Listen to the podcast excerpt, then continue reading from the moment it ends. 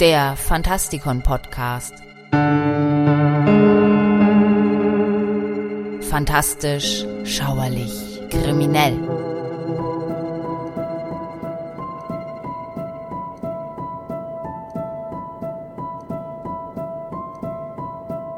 Hallo Freunde draußen an den Radiogeräten und willkommen zu einem weiteren Eintrag in unserer Rubrik Strange History. Heute geht es um die Legende des Roten Mannes.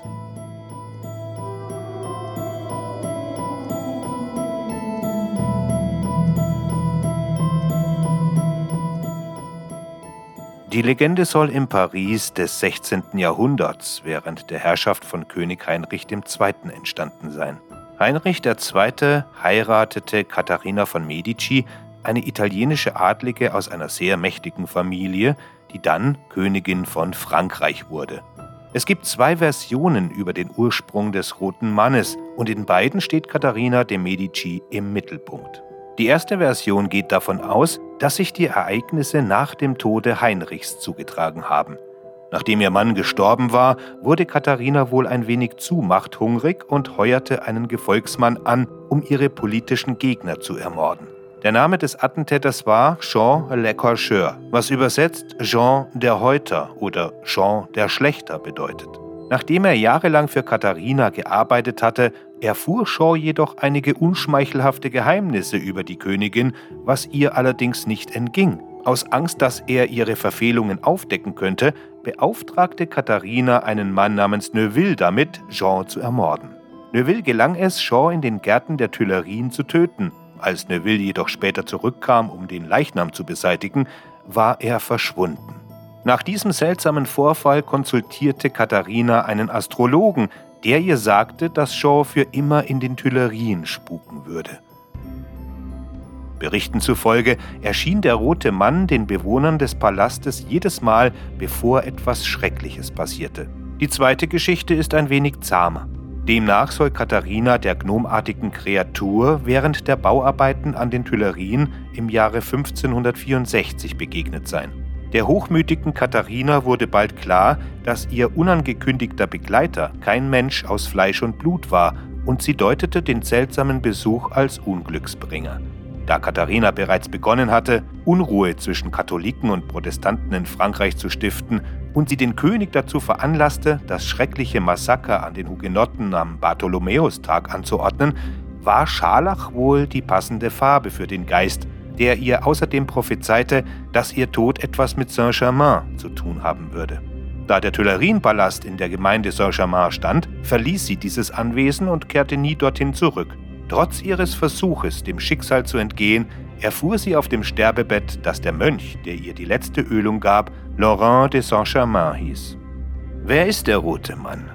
Unabhängig davon, ob es sich bei dem roten Mann um einen ehemaligen Gefolgsmann handelt, gegen den sich Katharina von Medici wandte, oder um einen uralten Geist, der seit Jahrtausenden auf dem Gelände der Tuilerien haust, ähneln sich die meisten Berichte über das Aussehen des Gespenstes. Natürlich soll er ganz in Rot gekleidet sein. Einige glauben, dass es sich bei diesem Wesen um einen Teufel handelt und dass er eine Hakennase, einen unförmigen Mund und sogar gespaltene Füße hat. Andere berichten, dass er einen Buckel hat oder sogar nur ein einziges Auge. Dieses eine Auge soll jedoch so durchdringend und verschwommen sein, dass nicht einmal die tapfersten Menschen dessen Blick ertragen können. Der Legende nach erschien das Gespenst mehr als 260 Jahre lang einigen der bedeutendsten Persönlichkeiten des Landes und erwarb sich den Ruf eines Vorboten der Tragödie.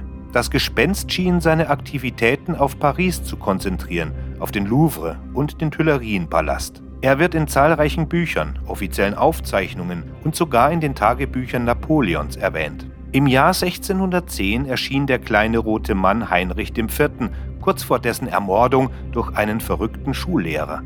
1792 entdeckten aufgeschreckte Zimmermädchen den scharlachroten Gnom im Bett von Ludwig XVI., als der bedrohte König vergeblich versuchte, den Machenschaften der französischen Revolutionäre zu entkommen. Einige Monate später behaupteten Wärter, das kleine rote Gespenst in dem Gefängnis gesehen zu haben, in dem Ludwig und Marie Antoinette auf ihre Hinrichtung durch die Guillotine warteten. 1798 erschien das rot gefärbte Wesen zum ersten Mal Napoleon während des Ägyptenfeldzugs des Feldherrn.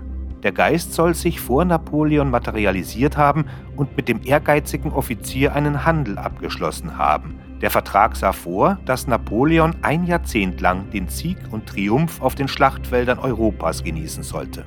Nach der Schlacht von Wagram bezog Napoleon sein Hauptquartier in Schönbrunn sein geheimnisvoller Berater erschien ihm erneut. Napoleon hatte zehn Jahre lang erfolgreiche Feldzüge geführt und bat seinen übernatürlichen Berater um fünf weitere Jahre garantierten Triumphes. Der Geist bewilligte seine Bitte mit der Ermahnung, dass der gierige Eroberer keinen Feldzug starten sollte, der ihn auf russischen Boden führen würde.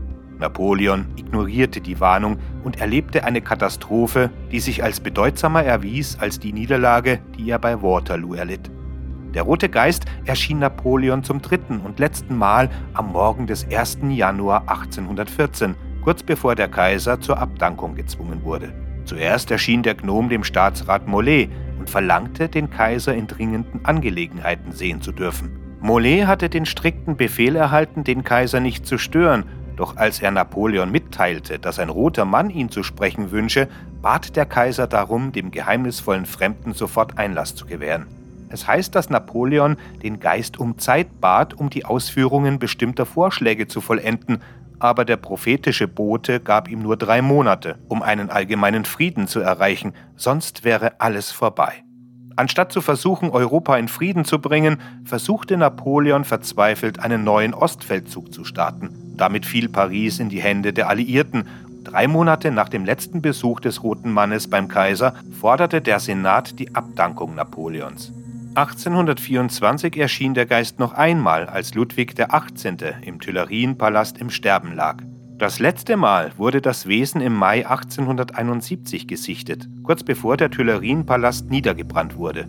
Dies geschah während der Niederschlagung der Pariser Kommune, als ein Mann namens Jules Bergeret zwölf Männern befahl, den Palast mit Petroleum, flüssigem Teer und Terpentin zu überziehen. Der Palast entzündete sich wie ein Haufen trockener Blätter und wurde bald in Schutt und Asche gelegt. Die mysteriöse gnomenartige Erscheinung hat sich also einen seltsamen, aber sicheren Platz in der französischen Geschichte verdient. Danke fürs Zuhören. Gehabt euch wohl.